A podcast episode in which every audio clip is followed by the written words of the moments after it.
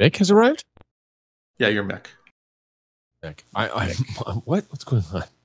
Is this a Gen X thing? What's is this, yeah. a, is this a Gen X thing? What is this? Like, just to get that like out of the, the way. The Rolling Stones? No? Oh, Michael Jagger. I'm excuse me, I'm, Michael. My, my. That's a. Were you actually making a Mick Jagger reference? That's so weird. Yeah, I think that I mean, just happened. That's not even a Gen X reference. That's a, Isn't that a boomer thing? A total like, boomer thing. Look, yeah. I'm trying to appeal across generations here. I feel like we've been too Zoomer recently. Mm. Okay. Okay. okay. we need our we need our demographic to skew older. That's the... Look, I'm looking at the stats. Listen, okay. We're just running the numbers. Um, and too many youths. Uh, uh, today's been brought to you by Propecia. Between uh, we can just have like pharmaceutical ads, I guess. As Propecia, not Ryan, didn't you read the comments today? This is not the podcast we put ads on. It's the other podcast. We I, put it, ads I, on. It's true. I know. I know. It's, it's the other podcast. Uh, But would I, I still don't know if like this is just a commitment to the bit, Adam, or if you were actually referring to me as Mick. Is that is this where I we was one hundred percent? Not only okay. was I referring to you as Mick, I have referred to you as Mick as Mick. Oh my God! In this context, oh, many no. times. Yeah. No, there's as they say, there is always a chat that includes everyone except for yourself, and in which in which you are talked about, and in that, like clearly this in this chat, like. I, I am known as Mick. It, uh, is, it's mostly so a wait. chat with between me and nobody else. So who's Keith like Richards? A, well, I mean, there's so many. I'm Keith Richards. Jeez, do I have to draw oh, okay. a picture? All right, all right, Come all right, on, right. why do why do you think I've been wearing all that um, shit on my head? Walking around I, I, with your I, arms I, in front of you a little bit. Yeah, I mean, yeah, if good. you're Keith Richards, I do kind of want you to draw draw a picture. Can you give? Can can you get like Midjourney or Dali on you as Keith Richards? No, a, you as Keith Richards drawing you as Keith Richards. Yeah, I think. Oh, That's there the, we go. Very very yeah. very meta. Uh, all right. Well, look. Yeah, I guess. I guess Mick is here. I, I still feel extremely uncomfortable, but um, here we go. Uh, welcome everybody. It, how's my is my audio okay? Is this sound good? Fine? Sounded good. Professional yeah. podcast quality audio. The, the professional yes. podcast audio. I know and you did the, the you did the voice slight intonation that happens at the start of the episode with the hello thing. So I think it's all hello. It's all is that is that what you're talking about? That's the yeah. That's the one. Okay. Is this retribution for me pointing out that you, when you say good meeting, you are indicating that it's time for everyone to leave? Is that what this is about? Uh, a little bit. It's fine. Good, good, good podcast. Good podcast. All right. Well, that's it, folks. Um. All right. Well, we are here. Uh, actually, so I, before we get into Helios, um, I am actually reading a, um, so Adam, I, I read High Noon, which no, we, nice. we talked about before. Right. We, we talked, you talked about the Books in the Box episode. Uh, you gave or regifted to me for my birthday, re-gifted, depending yes. on one's per- perspective, as long as you're comfortable with that. Um, the and then that book refers to another book about the early history of sun called Sunburst. Apparently, you cannot write a book about sun without making a sun pun. And I don't know if you saw this one. They only made like one reference to it in High Noon. And this is a book written in nineteen ninety, and it's huh. it's it's really quite good. It's it's interesting. Oh. I mean, it goes into uh, so it. covers those early years. Um, and it's fascinating, you know, it kind of decried the, the lack of an early history of sun. And uh, this one's got a, got a lot of good stuff in it. And in particular, there is a lot of good early Unix history and why, and kind of the, the Unix wars and why it was such a big deal that you know, Sun was all in on Unix, obviously. And this is kind of before The, before the rise of Windows as a server alternative. So this is really the, the Unix wars are strictly the the the the Unice, the proprietary Unices, all fighting among themselves and then kind of fighting V M S. But it's uh, it felt very timely because we um talking about the operating system that comes with the computer, um, and it's a big deal. So and, and it was a big deal then. And they, so they talk about the A T and T deal a lot. Where the, and I mean the the very ill-conceived A T and T deal, which is really um, where SunOS four dot x um, becomes it, it's thrown into a with a particle accelerator and collided with uh, S V R four to generate what becomes Solaris two dot x, which is pretty interesting. So, which they call nice. well, System five Release five point oh is what Bill Joy calls it in this book. Huh. Nice. Well, uh, my birthday is coming up in six months or so if you need to re-gift it. Uh, thank you. Um, yeah, that's that's uh, that's an excellent suggestion. I think I might I might actually have to regift it. I might have to Perfect. to uh, regift it. Well, and it's this is one of these. Uh, it's a library copy. How do you feel yes. about when you're reading these library copies? Do you feel that you are an accessory to a crime, or do you feel no, that you I, are engaged in the like, upcycling of our precious literature? I think there's a little upcycling, and for these kinds of books, actually, I feel like there is a sad. Like there's a you know there's a person in the back office of the library who has thought, you know, this High Noon book or Sunburst, like people are going to love this thing. People are going to love. I'm going to order. This one's going to go. Two this copies. One's going to go. Right. Yeah, we're going to order two copies. Like it, and yeah. And you look at like the you know the, the stamps in the back of the book, and it's Zero like stamps. Never checked out. Nobody has ever read this thing, and. You know, it's it, it's either me or the short leg of somebody's coffee table somewhere. I was just going to say, it's like not even really fit for a monitor stand, unfortunately. Like the, the just the geometry's wrong for a monitor stand. These poor books, and they end up they end up here. Um. All right. Well, yeah, that's a good idea. That it's a good good regifting idea from uh, from Jack from the library. Um. So we opened up Helios over the weekend, something we'd been actually meaning to do for quite some time. Josh, were you surprised? Years, I suppose, really. Years. What do you think about it? Were you at all surprised when this became the top story on Hacker News today? Am I the only one that was like, totally surprised? I only found out about that afterwards, like later. Yeah, that's for the best. There were already one hundred comments. Yeah. I... I, I said this I earlier, Brian, but a thing I wanted to get off my chest is I've been responding to people who've been asking on places like Hacker News about it, open sourcing, and being like, yeah, I, I also think it should be open sourced. I should like ping the appropriate people and see what we can do to get that done, and then have not done any of that over the last couple months. And then today I'll just open source it. So I was like, oh my God, I didn't even do anything. But also right. like Everyone's I've been saying like, that, wow. but I had nothing to do with this whatsoever. I did zero work. Don't, uh, don't worry though, because like, good to his people... Word. People, have, other people, other than you, have remembered to ask me, and then I have also not done anything about it. So, like, it's well, and it's just one of these dragging and, and, on a bit. Yeah, it's dragging on a bit, and and for good reason, right? I mean, the just to be clear, like, there's nothing. This was not like hand wringing over the top secret proprietary stuff um, in no. Helios. Um, and maybe to kind of explain why it was just a little more work than you might expect to get this thing open uh, of the of the purely of the kind of uh, just. Quotidian kind of work, right? I mean, it was just hammer swinging to get this thing open, just because you got to make sure that it can build when you're not in our organization and so on. Um, Josh, do you want to describe like just what Helios is? And in particular, I think it's important to clarify the relationship between Helios and Illumos, and between a distribution and an operating system. Not that that's a not that that's a lightning rod, but what is Helios, Josh? I, Jesus. All right. Uh... I'm not going to touch the operating system question. Okay, uh, I think we will. T- I mean, you, you, you can touch it for you. I will touch I, it. Uh, I'll go first. yeah, you. Then you can. On second thought, then you can bring down. in the, right. the supervisor bit decision. Yeah, and, there you and go. We'll, yeah, all right. Uh, yeah, so it's a distribution of Illumos, like uh, Ubuntu is a distribution of Linux, I guess, in a sense, and then, which really is. I mean, I think a distribution is just a, a whole bunch of software from a lot of different places and integrating them in some way that they can be used together without, like, with orders of magnitude less work by the person who's consuming the distribution than the people that put it together to begin with. So, like, you know, you'll have install media that might let you install it on a, a physical desktop or something. You might have disk images that work in V Ms in the cloud or something, and you didn't have to put those together because someone has made a distribution, like a collection of source and binary software that all sort of works together already. I think is probably really the the most concrete part of it. I think it's a very uh, good definition. Yeah, I mean that's you know that's like that's nothing new. People are doing that all the time. Like for, the B S Ds are a distribution. Yes, you know the, all the different Linux distributions. Windows is a distribution of. You know itself, I suppose. Uh,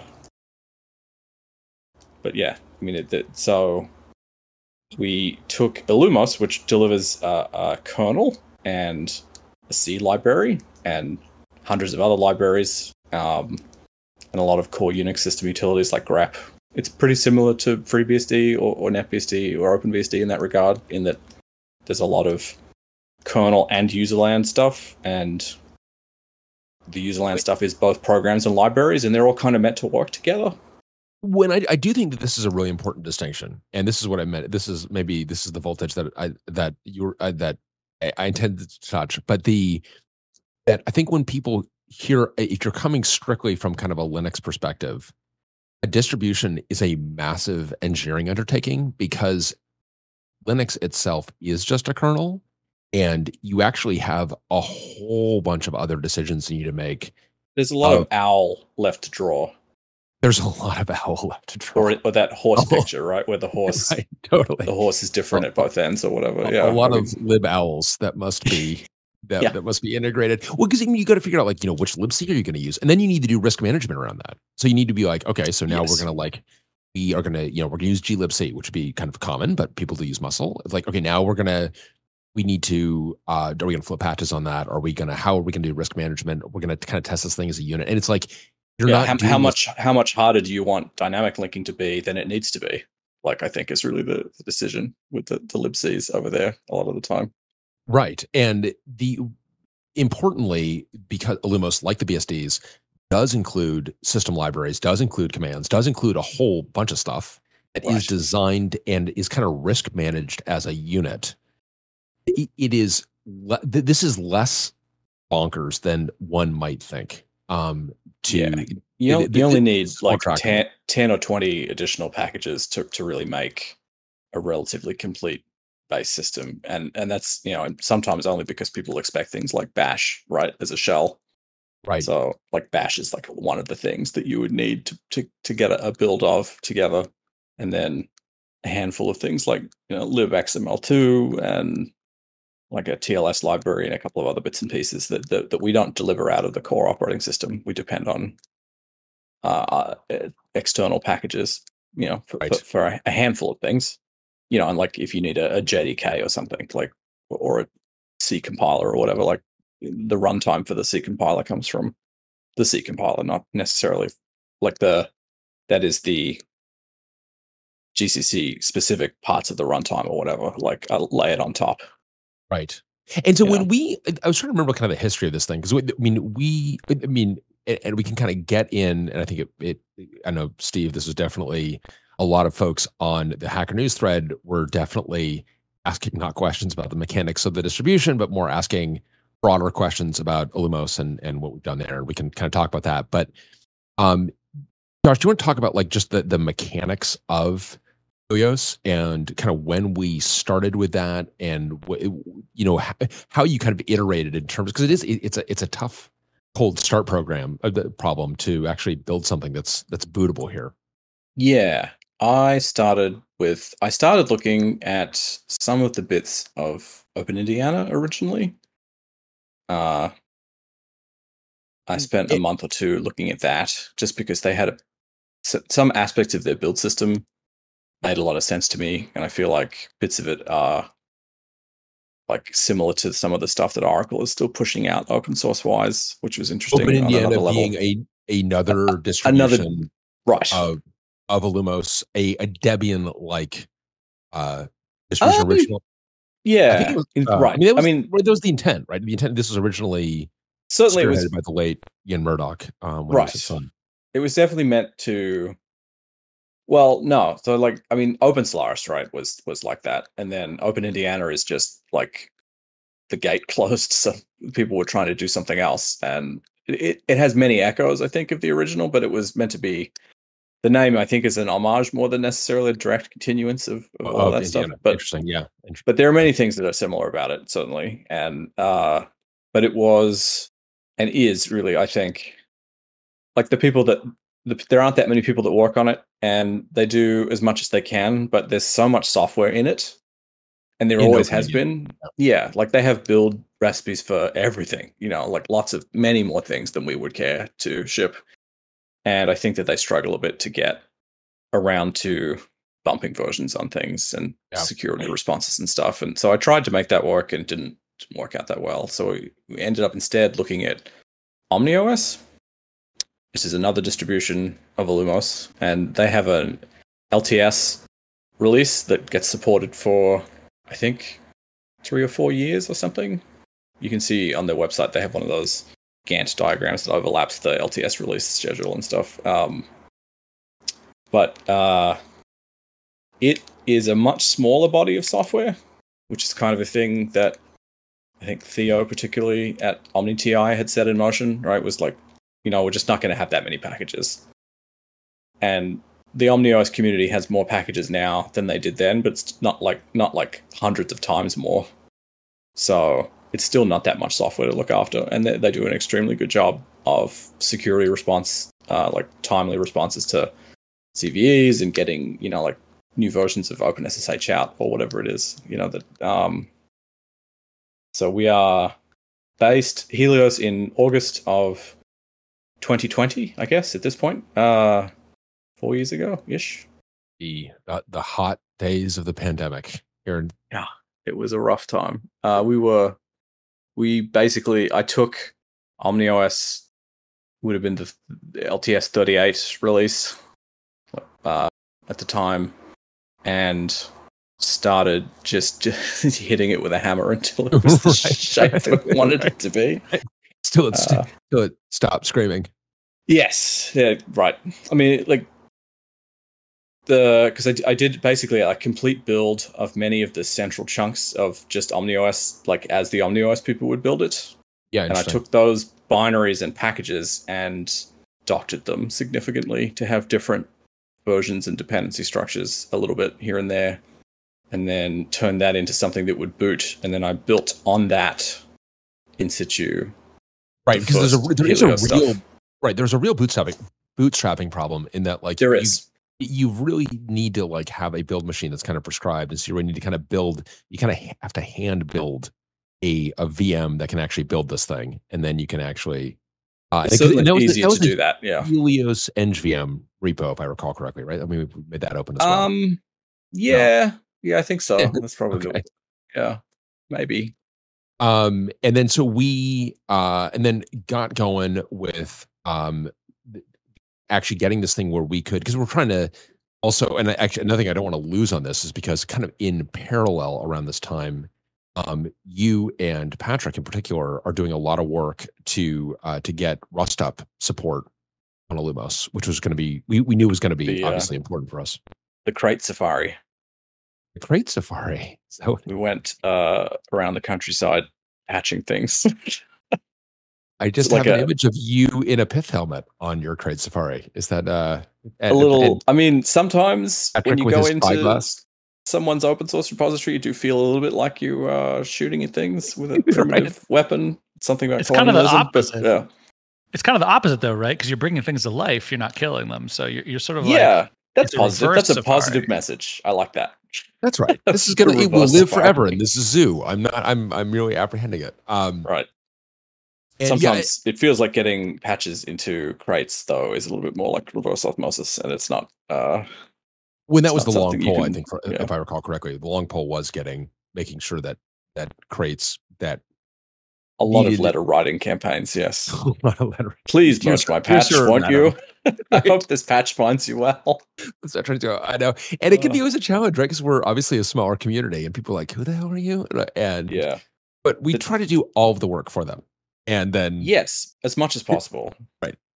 It's just all you really do need to do is push the little green button, maybe, and then make a release is the other thing that then you have to like get both of those done. Um, lots of people were very, very friendly. It's just that some people are extremely busy or, or honestly like were the maintainer of a popular crate and then disappeared from the face of the earth one way or another, like right. regardless of why or how, uh, just uncontactable like for years since then. And it's been and, a challenge. Yeah, were there some that were effectively abandoned or that you, you couldn't oh, yeah. sort of hunt down? Yeah, the, like the, the time crate. F S two. No, oh, the F S two crate is still that that person just disappeared. So it, it was wander around the countryside and uh, replace For, usage of that crate. Right. Oh, man. And, you know, it kind of, it's kind of interesting because I, I, I think, and Josh, just to your point, just so we don't get like over, I mean, there were challenges, obviously, and that's what you focus on because everything else is pretty smooth. I mean, I felt like relative to some other, at least language communities we've seen, that people were broadly pretty receptive. And oh yeah, I don't think I've ever had to fight anyone to get anything in, right? Like, I, I don't think anyone's ever been like, "What fucking operating system is that that you're talking about?" Get, right, like, right. get out! Like, Right. No one, Which, certainly no one has created a second class tier of ports to put us in specifically, like, or anything right. like that. None of that. Right. Uh, that None of that has occurred. Uh, and I do think that, like, if you've got a project, whether it's in Rust or something else, and you've got someone who is coming in from a small system and has done the work to support said small system and is not looking for anything from you to support said small system, I do think it's kind of revealing of uh, of one's character about how you treat that system. And we have we, we it's not we've seen there has been shabby treatment in the universe, broadly, not from the Rust ecosystem, which has been great. So I thought yeah. that that was that was uplifting. Maybe I'm. Yeah, well, I think we did the right thing too by getting the upstream toolchain work done. Yes, yeah, yeah, right. First, rather than just attempting to carry patches on it ourselves, we we got the Rust project have for a long time now been building like the binary compiler that we use, the Rust C and Cargo and so on, and the Rust up binaries. Uh, first, like, uh, I mean, I don't know, second class, I guess, binaries or whatever built by the.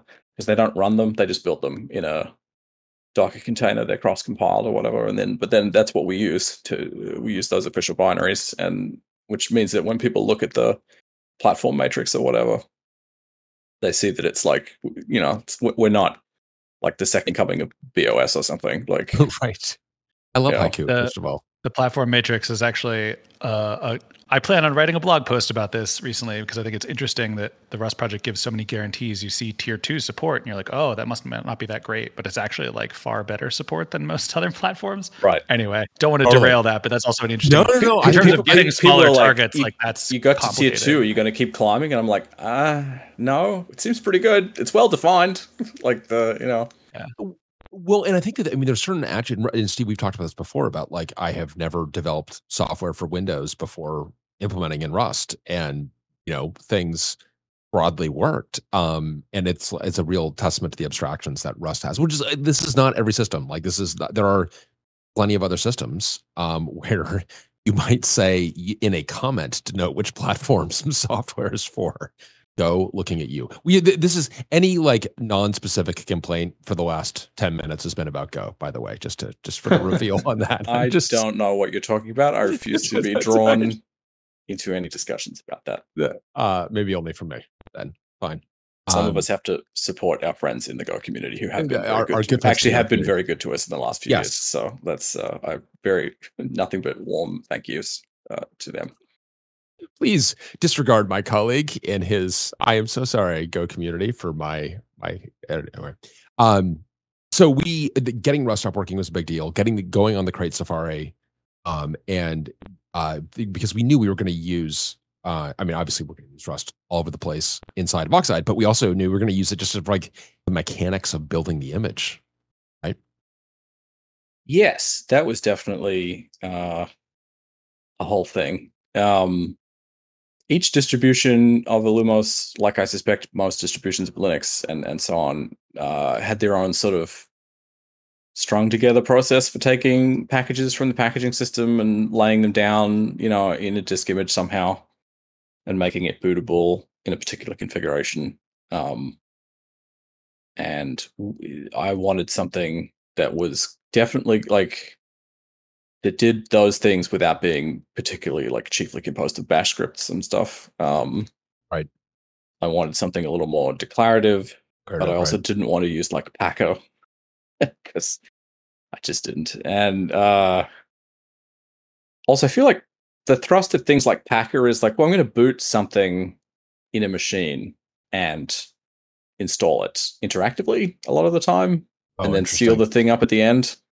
Right. Whereas I wanted to build uh, disk images that had never been booted, and may, uh, and may never boot, depending on the the quality of the software that's put in them. I mean, certainly, may, right. Some images may never quite get off the ground, uh, but the ones that do, it will be like the first time that they're executing, uh, like they are pristine, essentially. Uh, I think that that's important uh, because, like, I think like any process where you like take a base image, boot it up, do a bunch of stuff in it while it's running, and then like take a snapshot.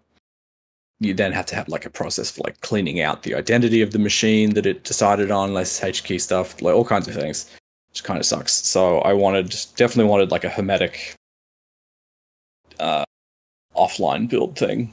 So I spent right. a bunch of time on that, and and like and we that mechanism has grown to support both, or more than both, I guess, uh, the, you know, the I S O install media that we that we have that, that boots a small RAM disk to, to do the install, and it, it also the produces um, pre-installed disk images for use in virtual machines, because that's really yes, like, you- of, yeah, and, and then also the RAM disk images that we use in the product.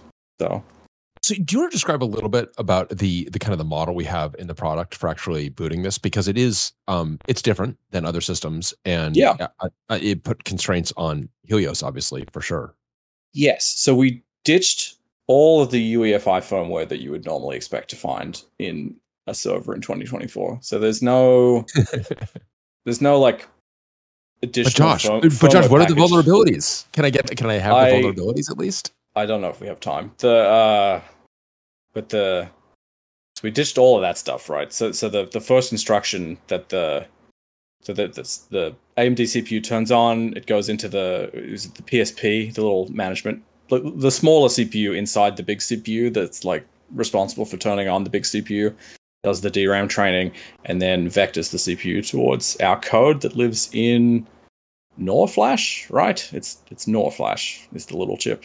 The thirty-two right. meg thing, yeah, and then we load the uh, a small image out of that, which would ordinarily contain the BIOS or the U E F I firmware in in a, in a server, and that that less than thirty-two megabytes of binary stuff has to get the rest of the computer started. And so we actually put, so like you know, if you think about how a Linux distribution usually boots, I think these days most of the time it's a kernel and an init.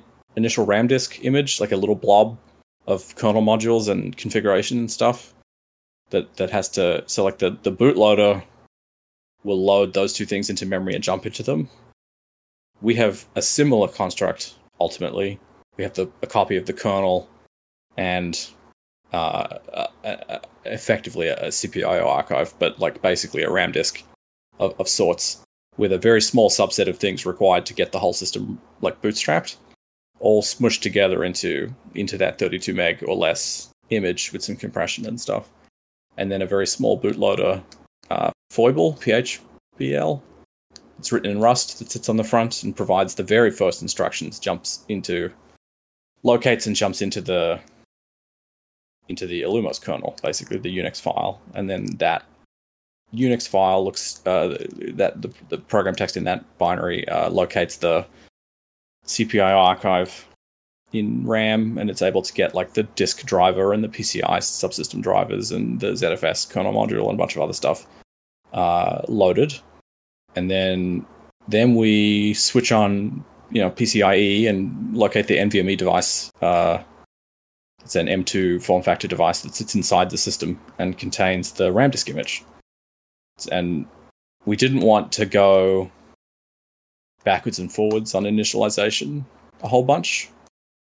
So we do have yes. to put a fair amount of the operating system into the flash ROM thing. Yeah, like so the P- PCIe stuff particularly is like not reversible, I think, right? So well, like and I think we, and that was just a big kind of principle that we had, is that we wanted, and and, and other systems don't do it this way, and right.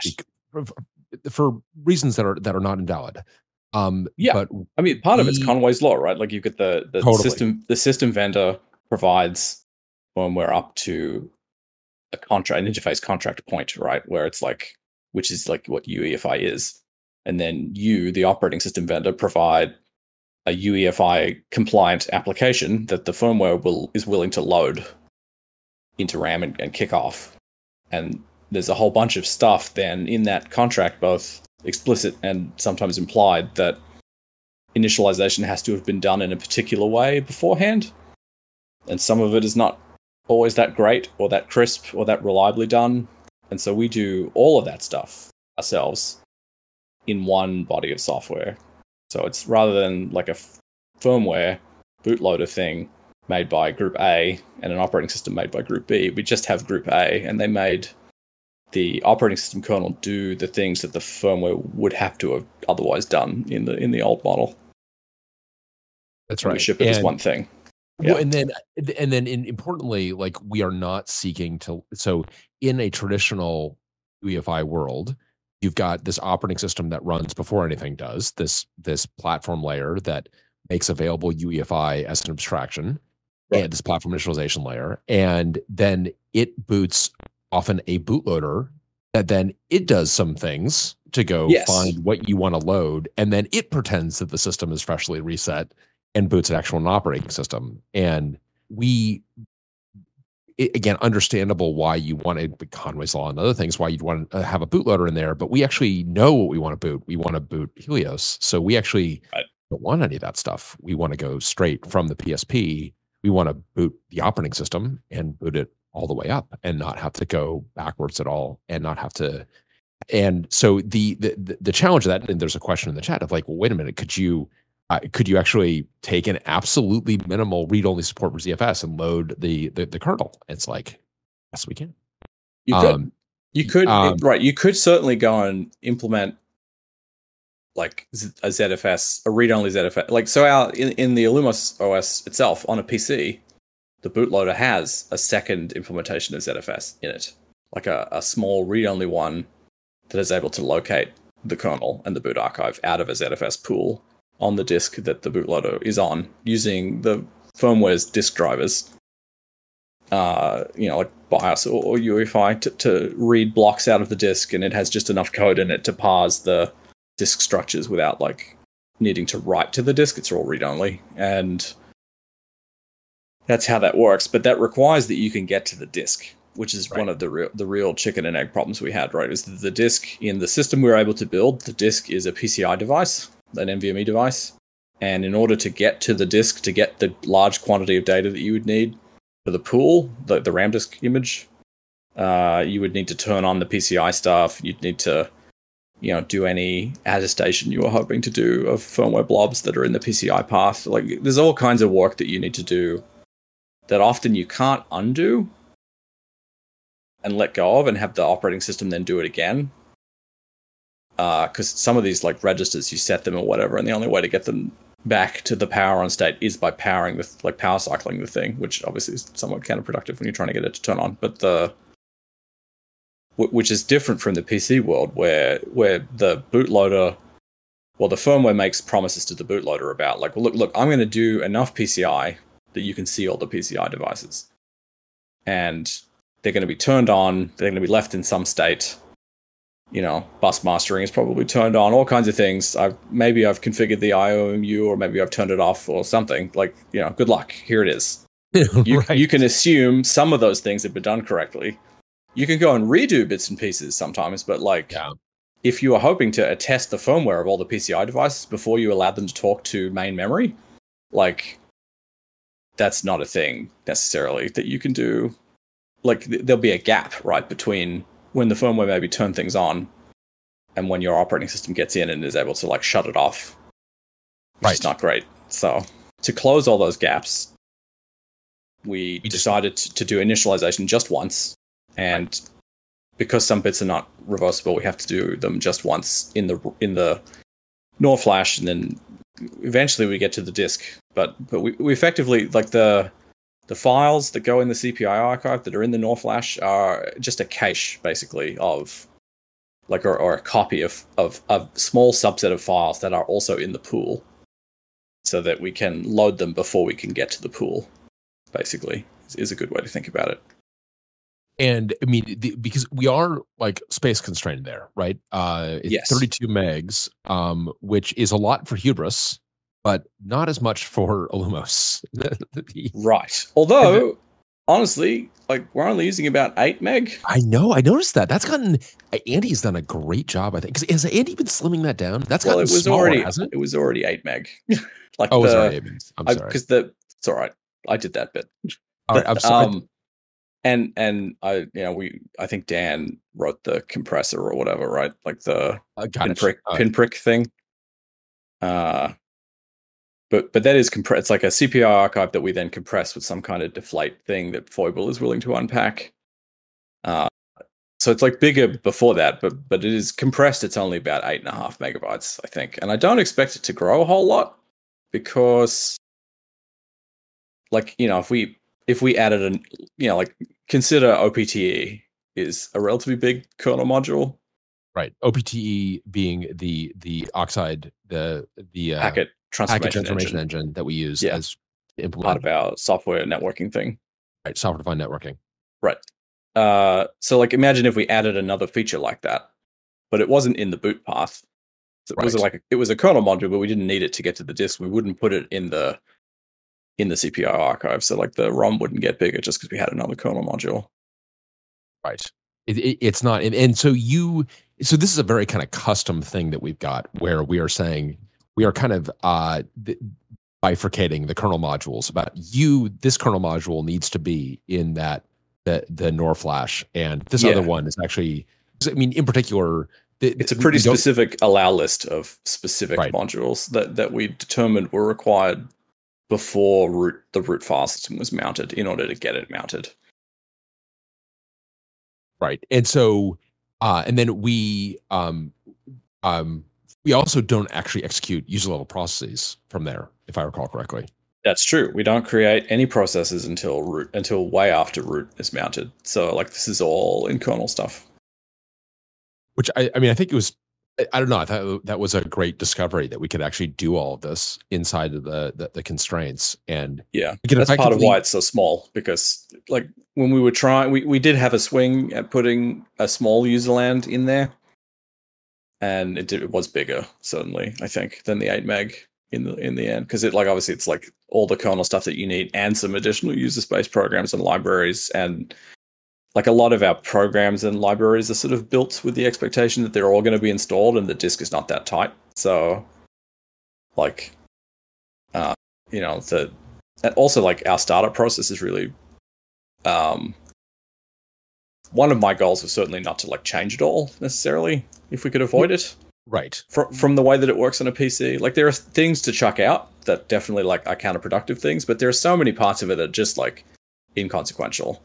Like, it doesn't matter that they work the way that they do, even if it's not the way that people would have necessarily picked if they'd done it from scratch. Like, it's already been done and it works. So if we can just be like, if we can be different where it makes sense and then get to the right. point where, we, where we're not different, then I think it's just from a maintenance perspective, it's better for everybody. And so like on a, on a P C, when you reboot, we cre- re- recreate this C P I O archive, right? As a as it is a cache of things, we just like get all the kernel modules on, that you happen to have installed on the assumption that some of them will be needed to boot.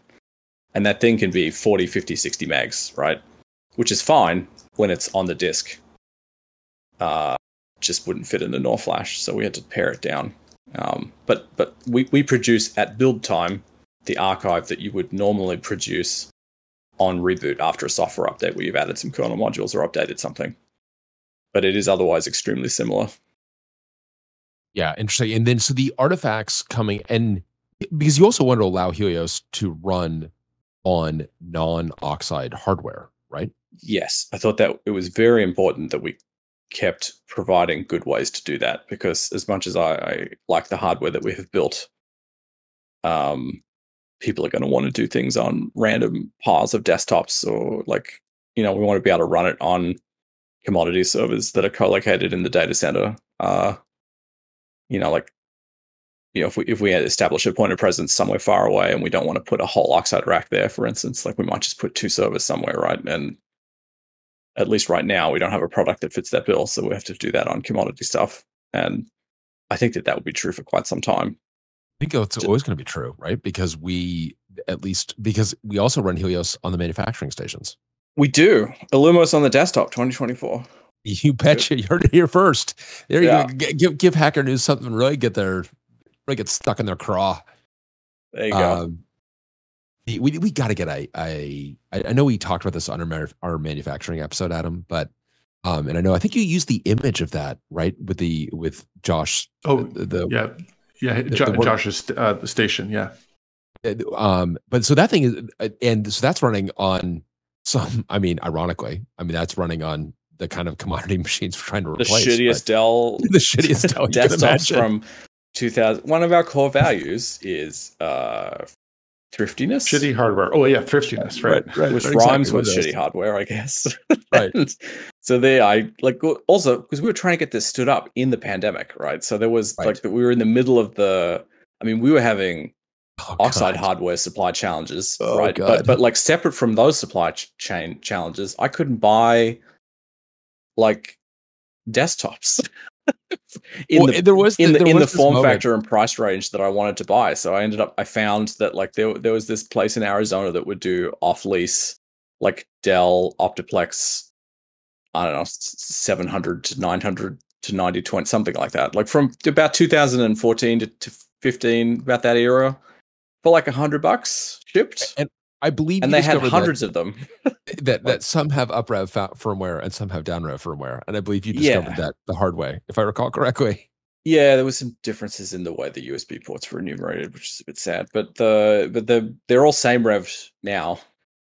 Which, right, right. Yeah. Well, we I, did, I, I mean, there were some down rev in, for a while, and then back to up rev because we fixed the driver. That the and yeah, I I did uh, think it was. I mean, because you're getting Helios to run on these commodity servers and commodity machines, and we're also like there are machines that you bought from some aggregator in Arizona for a hundred bucks, so they're like not stolen. I want to emphasize that. Yeah, from an air-conditioned rubbish bin, basically. I mean, right, yeah. Not stolen because it's like it wouldn't be worth anyone's time to steal them. Um, no, so like right. they, they, you would literally steal anything else around them before stealing them. Honestly, like if you were a business and you had a thousand of these things on a pallet, it's like actually at some point expensive to dispose of that many of them. So, like, I, them. I yeah. see.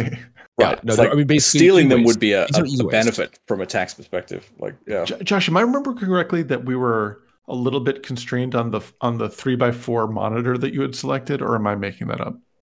Constrained in what sense? Like we couldn't we couldn't obtain them. Oh no, we could. That was fine. Oh, okay. It was like there were only no no one makes them anymore, I guess. It's, I think the constraining you're thinking about is I ran out of them because we used them all. Ah, like the, I because I bought off lease uh, Dell like ultra ultra sharp. I think they're like nineteen oh seven, nineteen oh eight F P panels, it, it also is, from the same era. They're all like contemporary uh, with one to another. Create the, to create the future of hardware, we must consume the past. We must do. We must consume your e-waste and actually. Honestly, like it, the like the first monitor that I bought with my own money was one of those. So like so, it was like so a, you bought it for nostalgic factor to yeah to no I'm like sitting in front of this thing, it's like it's it's it's reminds me of, you know, being uh not as old as I am now. Wait, you, I think I'm watching, is this like Citizen Kane for T T Ys? What is this? This is like it, it uh don't get that reference, but the you know yeah um so yeah. the but you were, and in particular though, you were having to deal with so much bias and B M C and U E F I pain. When you say bias, you mean bios? Well, yes, he, bios. He's, he's bios. not referring okay. to his unconscious bias. No, Bi- good, bios. very good. I am All referring right. to bios pain. But there were just so many times where you're just like in this excruciating pain. I'm like, you know, Josh, we, you know what we need to do? We need to start a computer company. It's the yeah. Like, I, yes, I know. I'm trying I'm to working get. At, I'm yes, working at it. I'm working at it right now. Yeah, like but we have to like. Trudge like through the more past committed to, to it. Future. Yes, yeah. Exactly. Um, but it is extremely yeah. handy to the, the, that we can have Helios and the same kind of uh, the, the same distribution mechanism can create a a, uh, a package effectively that can be dropped onto a Gimlet under our, our compute sled. Then it can yeah. also be dropped. We can put that on a server. We can put that on a on our manufacturing stations. We, I mean, it's One, got a another lot of thing that I was. keen to get done too was that I want to run the same binaries on all of those things as well. Yes, I'm not right. particularly interested in rebuilding the software for every different shape. So we do actually, we have like a central packaging repository that contains like the current set of O S packages, you know, and, and, and all the adjunct stuff that we layer on top, like shells and, you know, like tmux and git and all the other crap that you need to make a usable Unix computer. And then we, our image process is, you know, a list of packages from that um, from that core repository, generally speaking, and plus some Oxide specific applications like our control plane for the for the production image, but for, you know, workstations and manufacturing stations, different sets of packages overlaid, and then some like a finalization step where we maybe remove a bunch of things that we that, that, though they are in the package, they are not necessary, and they make the image too big or something like that. So there's some like a like an additive packaging step, and then a, a um, the other word, subtractive. Subtractive, that's the one. Subtractive, subtractive uh, tr- like a trimming step, where we, we remove, or, or and then and then like a final like customization thing, where if we want to put pre-bake some specific config files into the image that are different from the the ones that you find in the base O S repository. Um, but the same, you know, the same kernel and libc, like the same copy of grep or whatever, sits on the production system, and you know, in, in uh, virtual machines in A W S and on people's workstation desktops that they use to develop the software and you know whatever. So I think because then right. you know you can take a core yeah. file or whatever from any of those things, and like you definitely be experiencing the same. You use you're reproducing the same uh, issue or whatever in different contexts. It just it's I think it's better to have less different specific binaries than more of them floating around generally. Uh, totally. Well, and especially as you've got, you know, one is developing software that is kind of interacting with the surround. It's like you don't right. want, it's important that the thing that you're actually testing on is the thing that actually is going to be deployed. Um, right. And our, our Solaris heritage comes from a time when the operating system was proprietary. So there's a lot of like, they too wanted everybody to be using the same binaries for things, but then in order to make them flexible, it's very modular and configurable in many cases, where uh, sometimes software that didn't start out proprietary, I feel like, you know, the, like it's like, well, you want it to be different, you should, you know, enable this ifdef or something, you know, and, and build it again, like, or build it against a different set of libraries or whatever, whereas we have a lot of uh, dy- dynamic uh, linking and modules and plugins and configurable stuff, so it's been pretty easy to make that happen in reality. It's been good. Um, there's a question in the chat about what uh, packaging, what does the package repository run? What is the actual substrate you use there? How do you actually deliver? The what's the packaging system for? Is called uh, I P S, the image packaging system, and uh, which was an artifact of the OpenSolaris era at, at Sun, which, and they, I believe they also use it to deliver Oracle Solaris eleven today, but uh, the It is a pretty late entrant to the packaging world, because you think yes. about like the, yes. the other stuff like uh, R P M and Yum and de- yeah. de- depackage and apt, like had all been around for quite a long time when I P S had rolled out in, you know, two thousand what, five-ish, six-ish, somewhere around there probably. Uh, yeah, somewhere around Maybe there. Little, and it would, yeah. It, it, when I think it, it's this kind of like funny consequence, because it, on the one hand, because say the now at that time you're doing with like OpenSolaris and Solaris before that, um, right. because that it did include everything. There was so much software that was already included. Yes, there wasn't the you could actually have a usable system without kind of solving the packaging problem. And one of the kind of the interesting consequences of Linux only defining a kernel is that actually everyone really needed to solve the packaging problem, and you got some very good kind of competition in these different packaging ecosystems. And I think that would it really because I mean, there was indisputably packaging was very far ahead on Linux-based systems than on oh, yeah. any, than any other kind of system circa early two thousands. So I P S is coming. I mean, the package is. I mean, the Sun, the the, and that is actually S V R four packaging. S V R four pa- packaging no, is just no. Awful. It's yeah, like it's totally just divorced from the S V R four stuff that came before it, which is right. The right. I P S, yeah, yeah, yeah, yeah right. The, the, but, but in terms of like packages, we, yeah, the Solaris packages like before I P S were. Total trash, such trash. I remember in particular yes. the the bug, I guess, that we fixed where yes. you couldn't R M minus R F slash was a consequence of like if you ran the packaging script just like and didn't specify certain things, it would start chewing away on all of your data, trying to delete everything. Like it, it was these were yeah, not well, great so tools. That the thing that you're talking about, right, is is a part of the problem with the classic approach to packaging that I P S did away with to.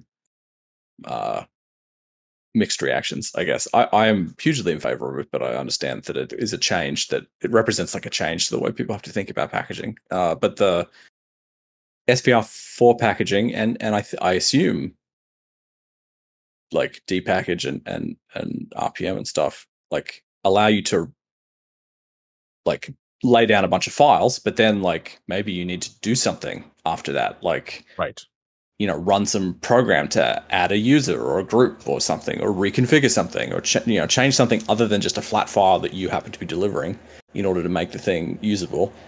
And so that, you know, you, you would have these post-install scripts oh, ultimately God. delivered yeah. in the package, but in they the had package, to be yeah. able to run in several different contexts. Yeah. One of which was on the live system. Another one of which is like not on the live system, in, you know, like assembling an alternate route or whatever, like we would do during an image creation, right? Right. Like I'm, I actually want to create a system over here in a directory. Please don't touch the running system. Uh, but like you've got root in the post-install script. Good luck, like preventing them from doing the wrong thing, and definitely like removing files, altering shit in the, you know, in slash instead of slash A or wherever the image happened to be mounted. Like, uh, very common with post-install scripts. So I P S yeah. is I P S is like, no, I will not allow them in the house.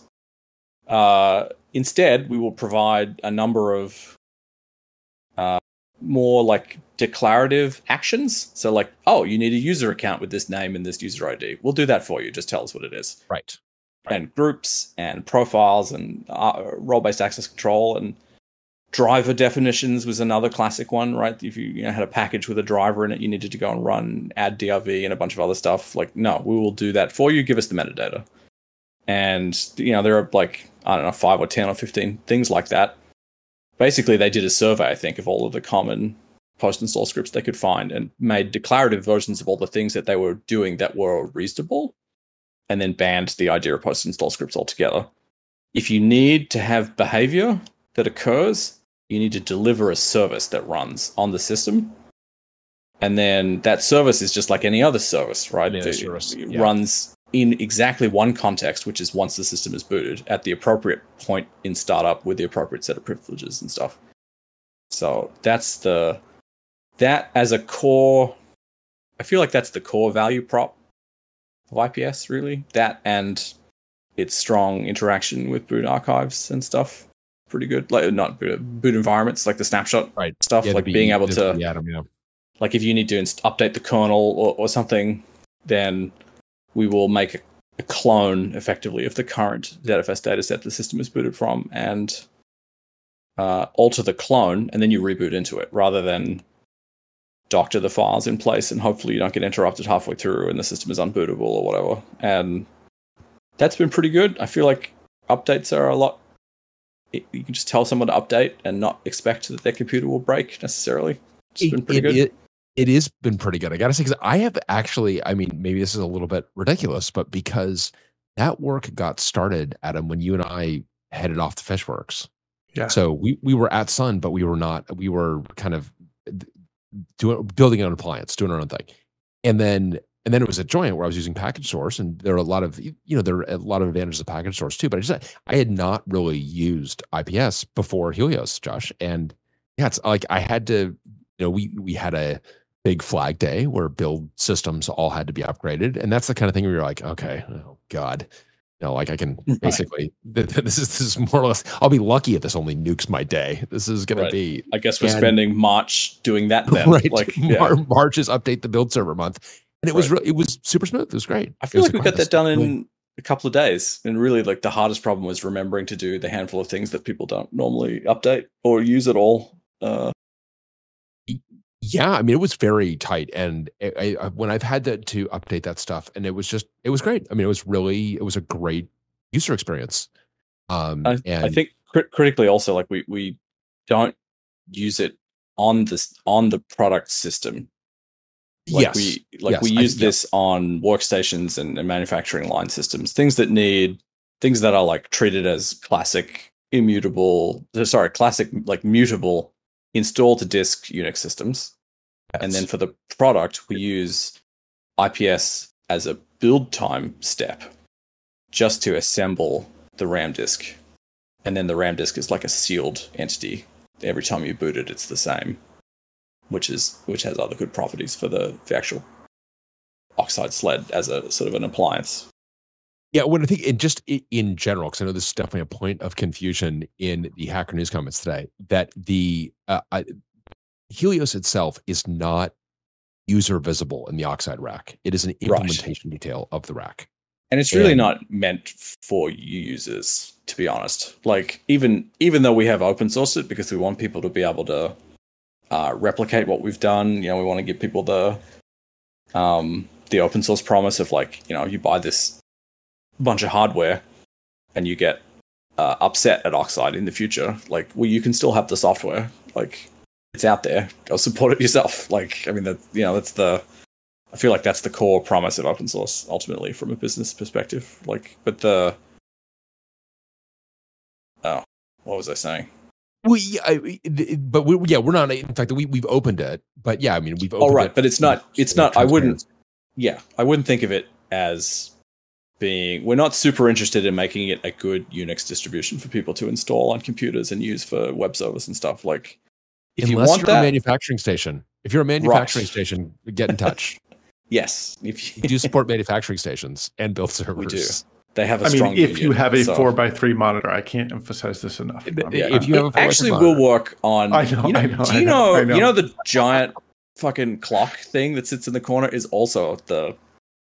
Is, is that? I, that's right. I did not know that. That's Illumos on the on the the wall. Illumos is the most clock. expensive bedside clock at. Yeah, it's it's one of those. Someone it's, at some point had one of those Dell monitors that's like eight feet wide, five units wide instead of three units wide, or whatever. And like, it sat on the desk for a long time, and then someone mounted it on the wall. And it was never clear to me what it was on the wall for. But in the end, it's like, actually, it's a really good place to put a clock. We don't have a it clock. A, I can never tell what time it is in clock. the office. Yes. Yeah, so we're gonna have to. Uh, uh, there's a little RAM disk booted. Uh, like a it's it's a Dell Wise thirty forty thin client terminal that the S D card doesn't work in, but I boot it from a RAM disk on a U S B stick or something, and then it just runs a Rust program that poops all over the frame buffer at the time. That is great. We have our Helios and Rust powered clock in the office. Yeah. The world's weirdest clock, and probably and like and like not exactly. I mean, only only. Uh, thrifty for us because the monitor was otherwise not going to be used, but and it was already uh, on the wall, so it's like it's already on the wall, right? It'd yeah, take you it more was, time to get it down than to, to put a clock right. on it. So that's yeah. The clock is is very useful. Uh, I gotta oh, say, okay. it, yeah. it's a very it's a very large digital clock, which has been. It, I know. So I did not know if that. You look at Helios and you'd like to use it for something in production, it is in many respects extremely similar to OmniOS L T S, the latest L T S release. So like.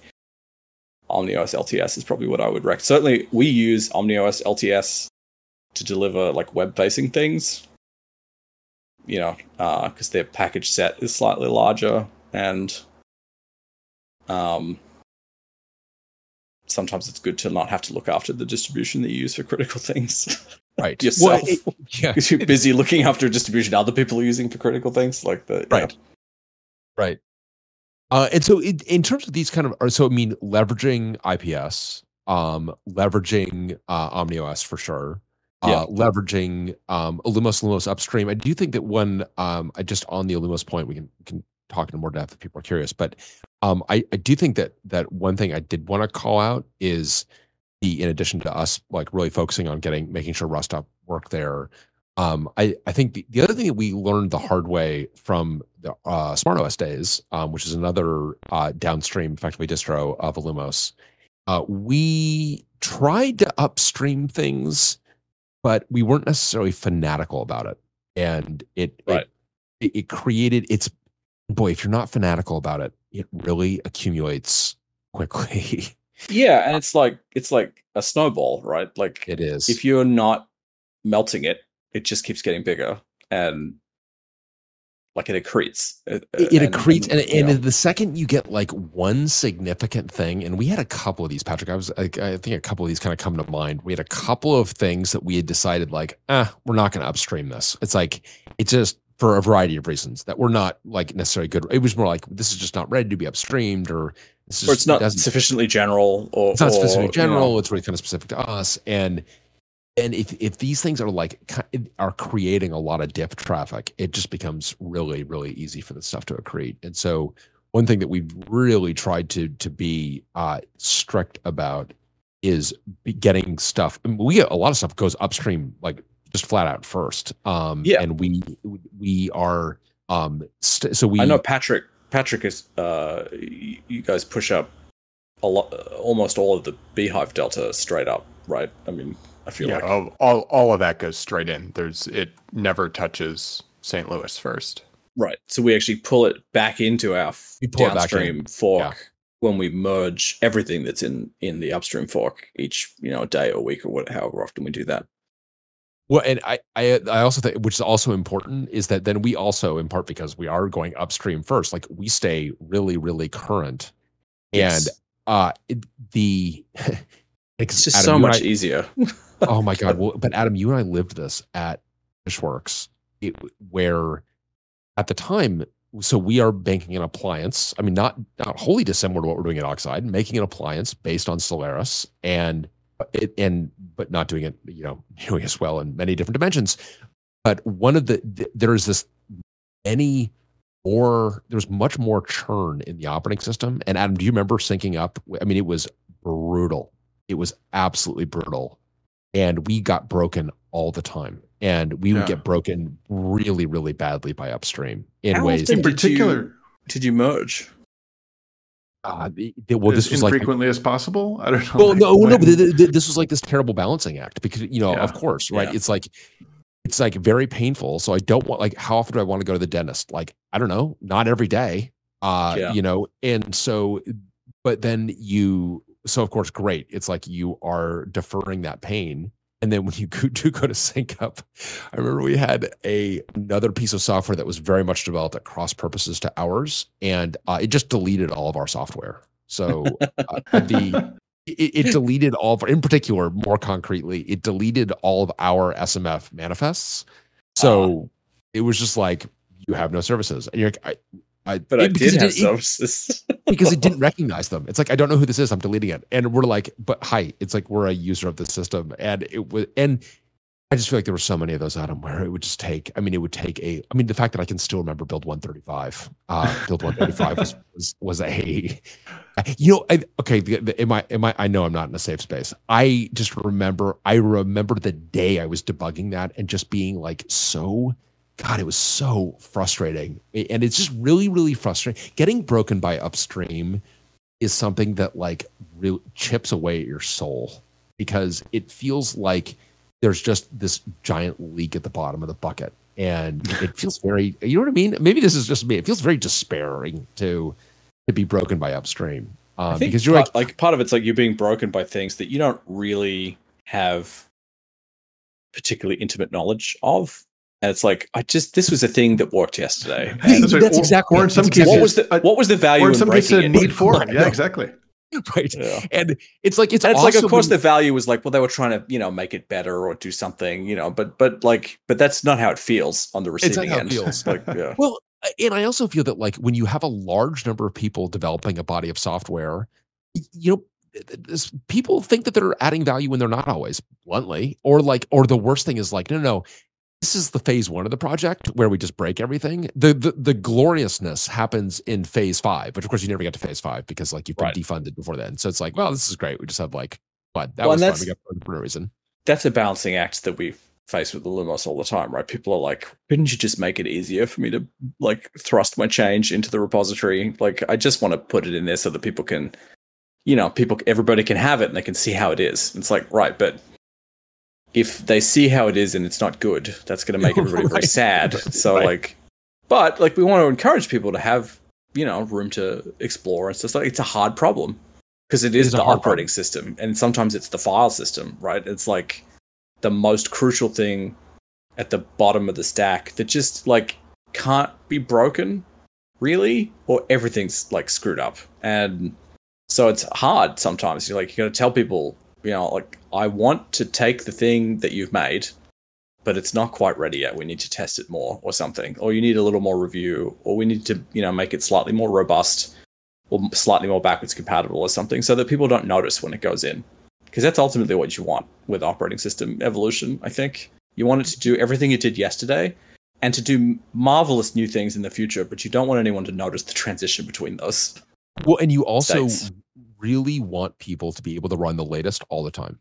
And you want yes. to have, people need to be fearless about running the latest, because they know that, like, latest, it's a, my life only gets better. And yeah, you know, this is this is what, you know, ba- and this is kind of very deep roots for us, because this goes back to um, some very dark days for for Sun um, when this was not necessarily the case, and it's what our our former colleague Jeff Bonwick co- coined as the the F C S, the, or the rather the quality death spiral. Right. When the when you start to, quality begins to slip, and as a result, people are like, ah, I'm not going to run the latest because it burned me last time. It's like, well, now there are many right. fewer people running latest, and that that kind of that long tail of really tough problems are it's going to get less exposure. It's going to get exposure later, and now the quality of the the quality actually begins to degrade. And this idea of like F- FCS quality all the time, you may also hear first customer ship. At F C S right. quality all the time is the way we avoid the quality death spiral. So very, very important to us. I think the version of that, like the the problem that we have in the open source world, having a number of downstreams, right? Like like we have Illumos up at the top, and then we have our, our, our you know our Helios downstream, and then there are a number of storage vendors that don't talk that much about what they do, but they have downstream forks of the of the operating system, and they're often really not current at all. And, you know, like, they experience this pain all the time, right? It's like the, right. it's like, you know, you got to merge upstream changes into your downstream every day, really. Like, as soon as they happen, ideally, or close to that, right? Like, you know, weekly, whatever it is, but certainly not like every quarter. That's too, that's too infrequent, because you're not going to notice when someone does something that doesn't work for you, for starters. It, like you want to notice as soon as possible after someone that does something that they thought was good and everybody thought was good and doesn't work for you, you need to be able to sing out like ASAP. Because for starters, if we have to back it out, we only want to revert things like that just went in. So like if it goes in and you don't notice it's completely broken for you for six or seven months, it's really hard to justify reverting it. Yeah. At that point. So like then it's like, well, then we have to fix it. But now you've got to debug it because you're the only person for whom it's not working. And, you know, like, also your appliance is proprietary or whatever. So, like, my advice to everybody, anyone doing anything like this, uh, is uh, merge as soon as possible upstream changes as they arrive. And, and then that also makes it easier for you to take your changes to the operating system downstream that you have made and yeah. send them upstream yeah. because the delta between the thing you're working on and the thing up there is small. And like we have a whole tree of hardware support in Saint Louis, the the U T S Oxide stuff, like the Oxide machine specific bits of the kernel, uh, which we intend to upstream. Like we're not upstreaming it now because it's still in flux, but like it's in the public repository. Like we don't have a secret repository where we work on it and like we occasionally expose it to the public. We just push to GitHub, basically, you know, everybody can see things as they're being worked on, and we are developing it in such a way that when it goes upstream, we don't have to fight with anybody because it's like in its own directory tree it's alongside. Directory. Right. We're not going to have to like convince people to stop doing A C P I altogether in order to ourselves not use A C P I, uh, for instance, things like that. So it's all aimed. It's all aimed at being one code base that everybody can use, and that we don't have to maintain patches and delta and stuff because that really sucks. Uh, do we, yeah. Yep. Did we already explain what Saint Louis is? Yeah, I was going to say, Adam, thank you. Probably not. I, I think we, you, we we spoke past a little bit. Yeah. Do you want to explain Saint Louis, Josh? I you know I should be prepared for this question. It's an arch. It's a, I it's gather a new arch. Is what it says in yeah, the new arch. In the readme, which stands for which is really ARC. Yes, right. It's a, architecture. It, it, it's, a, it's a new architecture. So right. the, historically, there you have the, the I S A, the instruction set architecture, and then you've got the mm-hmm. machine architecture. And these mm-hmm. are and for and then x eighty-six, sometimes you have platform specific bits as well. But uh, that's right. P Cs doesn't don't tend to have many of those differences. And for x eighty-six, there was one effectively one machine architecture I D six P C. Right. And I mean, it, it says it right and on really the one, yeah. It, it is a P C. I mean, it's basically the personal computer architecture is what that was effectively enshrining. And right. in or, in order, there's a bunch of stuff there we just don't need in Oxide. And the way we did that is by having a new Oxide architecture in this Saint Louis branch of Illumos. So, right. Keith, um, one of our engineers, took took a copy of the I eighty-six P C stuff, I believe, and and put it alongside and called it Oxide, and then started deleting things. Yes. Uh, yeah. And just started ripping things out. And so we've got, um, and that way we you can have multiple architectures kind of side by side. So um, we right. Can, Lots um, of common code though, like P C I is P C I sure. pretty much wherever yep. you come from, you know, things like that. Um, want to leverage as much common code as we can. So the the um, that's been very important. I would also say that the I, part of what I actually love about this, Josh, is that it has um, really forced us. Not that we weren't doing this before, but really, uh, it's very important that we're able to contribute to upstream Illumos. So there's been a lot of effort on on making that easy, and uh, the docs on this, because I think Brian Horseman Allen in the chat dropped the links earlier, but the would drop them again. But the links for contributing to the docs for contributing to Illumos are really good, and um, some of that stuff was like between the tail Robert, end of the yeah. uh, Samsung trauma, right? And yes, and like there were like three or four months between then and and when when, when I started here at Oxide, and I did uh, a fair amount of like H T M L work on on the front page thing, just trying to make it look like it like like like we'd done anything on it in the right. last decade.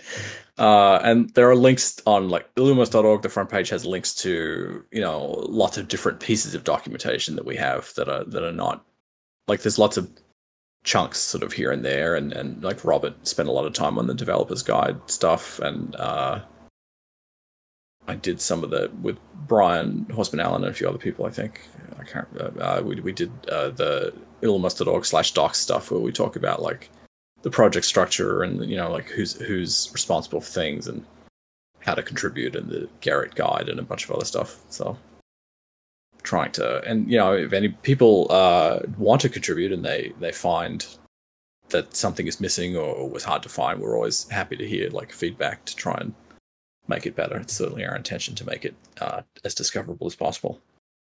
And, and there's a lot of good stuff there. Um, and yeah, I think it's just your point that like that's an area where we're always looking for if if if you do find something was was difficult. Um, but the um, definitely uh, there's a pointers to the repo there, and, and the docs repo and so on. And I think it's that that's been actually it's been really useful just to kind of force us to do that, because Um, I think there are, are plenty of people who've had their first Illumos commit while at Oxide, so um, that's yeah. a good way of, of, you know, making sure that that this is a a process that people can uh, engage with easily and it, it, without too much.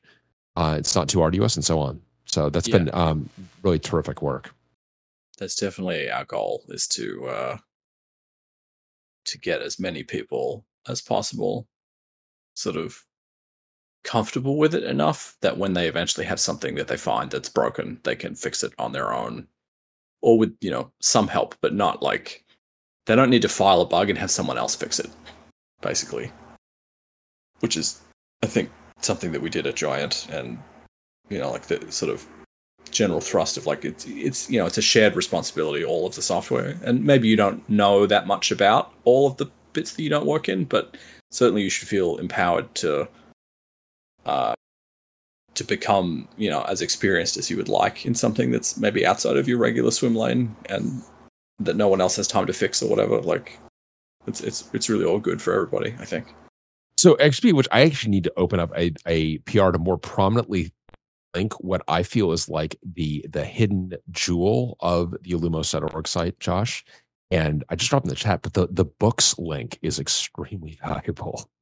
Yes, um, the books are good. Books are good. So these are this is a basic. These are full books on various aspects of the system. Adam, it's got our obviously the the, the dynamic tracing guide that we did for D-Trace, but also like the uh, if you're new to the modular debugger, to M D B, um, there's a there's actually a really good book on it, um, and a lot of terrific chapters on on debugging memory corruption and so on. So. Um, and then one on running device drivers. Like, there's a lot of a lot of good stuff in there. So if you're if you're new to Illumos or you are Illumos curious, that's a good uh, good source to check source, out. The source for those books is like all available. We got those from Sun, and then have transformed and restyled and updated them over the years because they're under a, a particular open source license. So pretty great. Yeah, that that link is important because the those books don't come up in search results, which is extremely I frustrating. Know. If if you're looking yeah. for a D-Trace thing that we have added, for example, you find the Solaris docs where they well, may not you, have added that thing. So yeah. If you type Illumos into in, this is some kind of Google thing that's occurring where we're like, it's decided that Illumos and Solaris are probably synonyms, I guess, or something. Uh, and I'm that like there are, you know, the, the yeah. page rank. Have you done this, Josh? No, I, you, I I cast my sabo into the machine, oh, Brian. No, no, no, no. So go ask ChatGPT Illumos-based questions. It's gonna I don't even it's know gonna how to log you, into it anymore. Oh, you, you're, it's gonna give you such complicated feelings because it is it's like good. It's amazing. All right, I tried to get it to write a particular limerick that I was looking for. ChatGPT for, but also it, it was unwilling. It, And uh, and then I would also say try uh, Perplexity dot A I for your Illumos related searches. That's what I gotta say. Okay.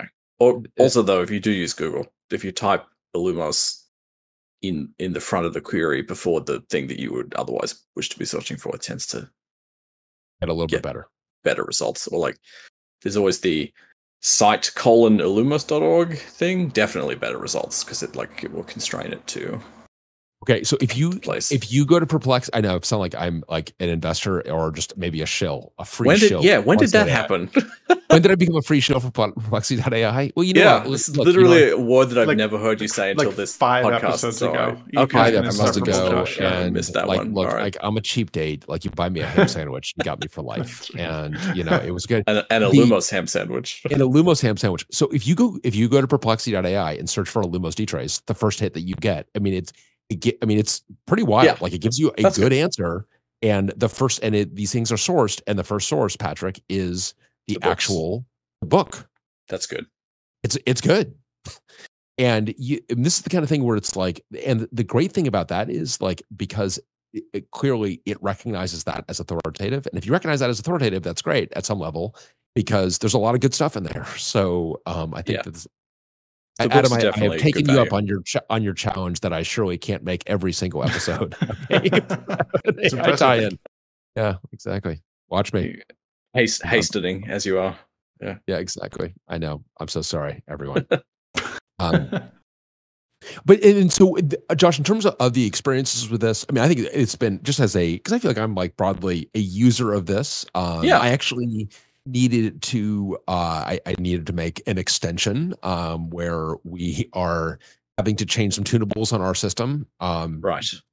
That we, I mean, uh, we, we've got some tunables. Oh my God, this is where it's like some tu- I, a tunable that was introduced, uh, a bug that was arguably introduced in nineteen ninety-one. Are you, are you sitting comfortably sort of bug? Yeah. Brian, you've oh got to God. talk about some of the some of the hilarious assumptions about like what a large oh amount of memory God. was. Just oh my God. Yeah, that was just like wild. The, the, and this is what I mean, I think it's a great, you know, strength of the system that it has. The the deep roots I I, I generally think are are a strength, but boy, it can be a parody of itself. And uh, in particular, The, uh, we were trying to understand why we were seeing much worse performance uh, of uh, the much worse I O performance um, kind of in the rack than we were on the bench. And Matt Keeter and, and Alan and Josh, you did some just a lot of debugging to figure out what's going on, a lot of D-Trace to figure out what's going on. And ultimately figuring out like, wait a minute, the ARC is like been slammed to its minimum size on this. The ARC is down to a, it wants to be a gigabyte on this system. Has a terabyte of memory. Like what the hell happened?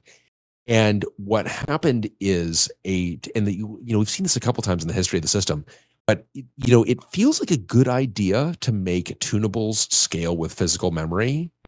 Threshold you, values critically, like threshold like, values, yeah, making a decision right. based on whether some observable property, like the amount of free memory that's left. Is more right. or less than a threshold, and if it's less, that's we're right. going to panic and do something like. Potentially detrimental to try and save the system. If it's more, we're going to do nothing.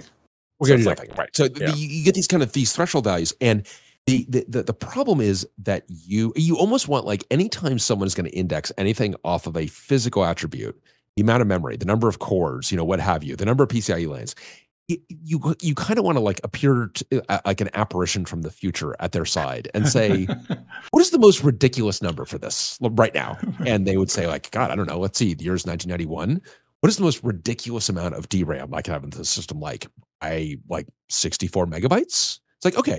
And if you're going to take a fraction of physical and you're going to indicate that as a threshold under which you're going to get extremely concerned, you should put a maximum on that threshold at whatever you feel that bonkers amount of physical memory is.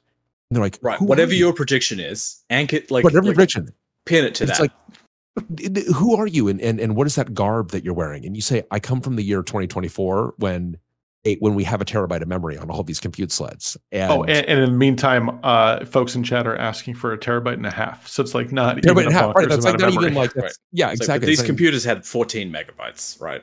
Right. Time. So, and yeah. As a result, because then we like appropriately, and Patrick, you did some great work on the reservoir.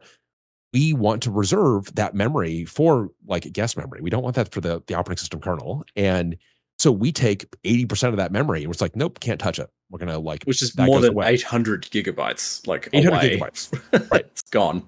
Yeah. And the, and in particular, this, this ancient, ancient tunable, which had said like, listen, I think that like, and if you've consumed seven eighths of your physical memory, if you only have an eighth of memory left, that's not much.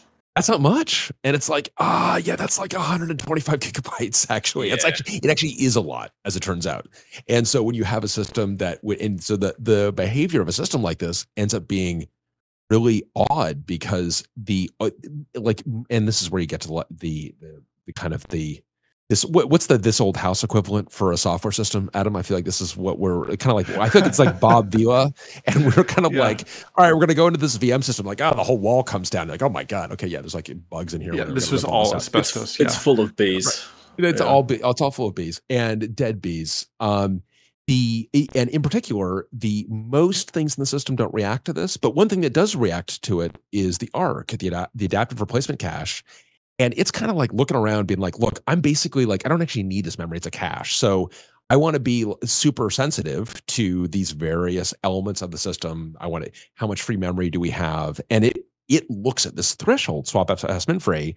And if the amount of free memory dips below swapfs minfree, it's like, oh my God, okay, wait a minute. I can, I will make start shooting hostages. Like I, yeah. I will start shooting hostages. Like, don't worry, right. I can shoot some hostages. And uh, and so meanwhile, many gigabytes of physical free memory just sitting off in the corner, just sitting used. there. Yeah, yeah I, I do love this. this. I love this code where there's a there's basically an if statement that's like, if the system has more than sixteen megabytes of memory, is that you? Oh, okay, then please continue. Just how how how long has it been since been you know that eight. other path has been executed? We've had so yeah. many things like this, though. I, th- I I would observe two things. One is that, like, it shouldn't have been a straight line at a minimum, right? Like, it's right. like, right. you because you basically all of this thought was done in the twenty-five minutes that you happen to live in the what appeared to be the linear region of the graph, right? That you're trying to express as the as the right. scaling function, and it should have like tapered off like a smooth log thing or something, right? Like pretty soon after that, but we never did that part. And two, it's not even measuring the right thing in a lot of cases. Like, yeah, it's like, yes, you like, because it's like a complex result, I think, but like particularly with the page out stuff, the the amount of physical memory is not relevant in many cases. It's actually That's the right. rate of page out that is possible. Like, but other than being wrong like, in concept and in, implementation, are there other problems? No, other than that, uh, Missus Lincoln, it's fine. But like the, I mean, the it it just it's like. You're worried about the system being overwhelmed by things being paged out on on one hand, right? Because that absorbs system resources. But but on the other hand, if that if we don't do that page out, aren't you going to run out of memory? Just do it.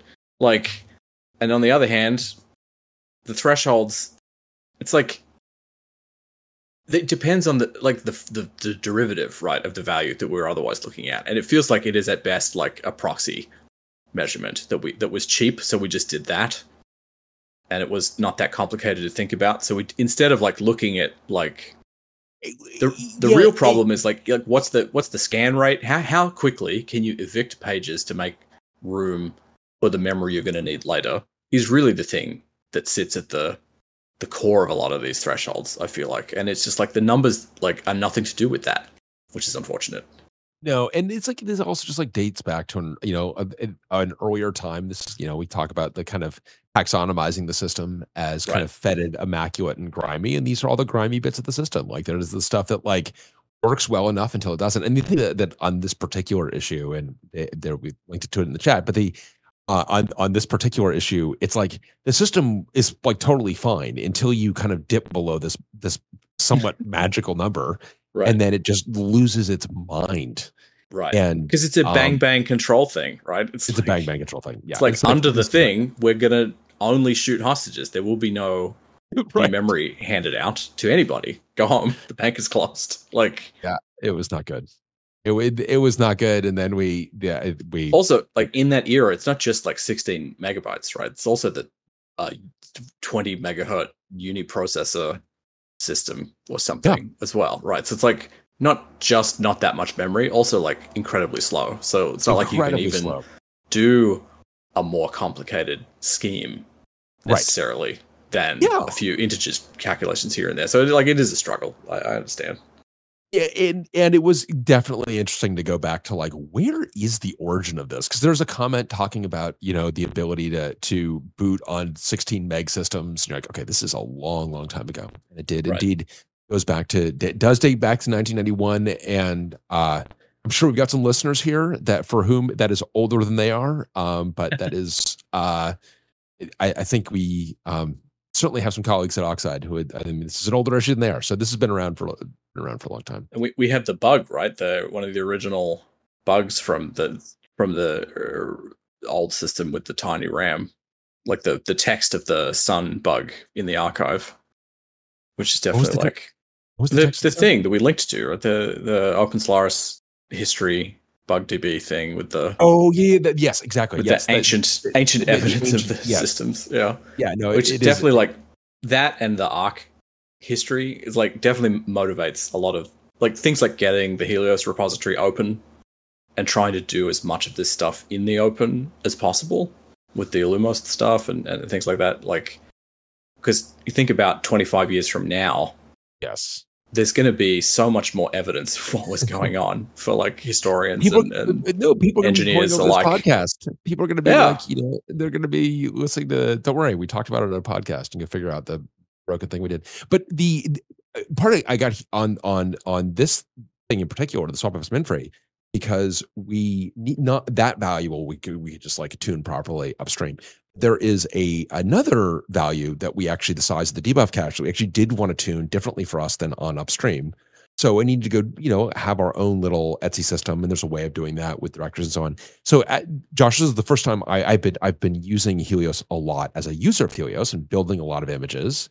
Um, and I do I love, by the way, I, it is it, it's it's chatty in a delightful way. I, I have to I want to tell you that the um which bit. It's just when you're building the image, it's like it does oh. not, it doesn't disappear in silence. It's it's definitely like telling you what it's doing, and it's it like has, you yeah. know, it keeps you in the loop. Yeah, it keeps yeah. you in the loop. It's very nice. Um, it tells it, you it, which file step seventy-four came from as well. It's it like important. Yeah, yeah. It, it it's it's very uh, like I said, it's very very delightfully chatty. Um, and so, but this was kind of my first time extending it and using your declarative mechanism and.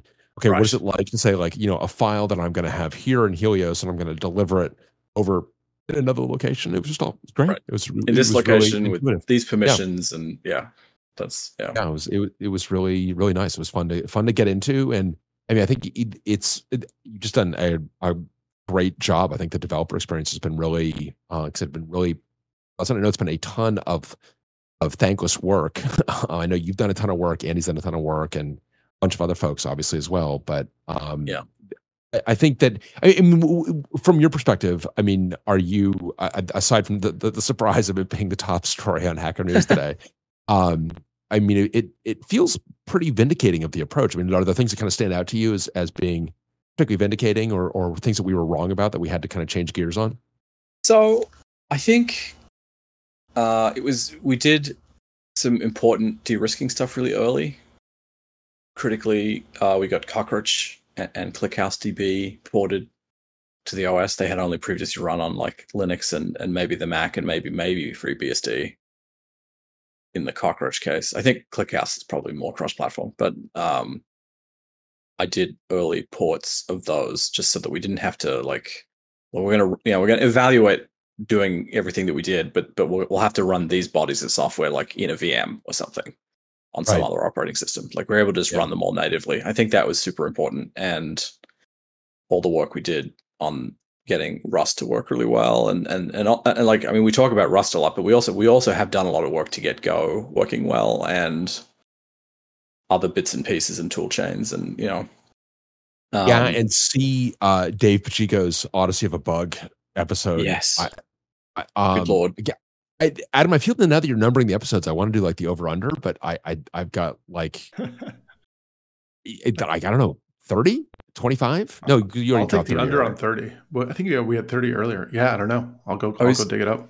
I was reading back through the R F D that we worked on for quite some time, like trying to decide what to do with respect to operating systems and hypervisors in the first year. And I mean, there's a lot of technical comparisons and uh, stuff in there, which are not that probably just, I mean, anyone could make a different inference, I think, from any set of facts, obviously. But I think that the the thing I put in the conclusion, the point that I'd made, I think I have a copy of it, like the, particularly Sorry when selecting an operating system, yeah. that yeah. there are thousands of dimensions, right, on, yes. on which these choices can be evaluated. And each dimension is a new question that you can ask. But because we can only pick one, the options are effectively mutually exclusive. All of the thousands of questions ultimately have to go the same way.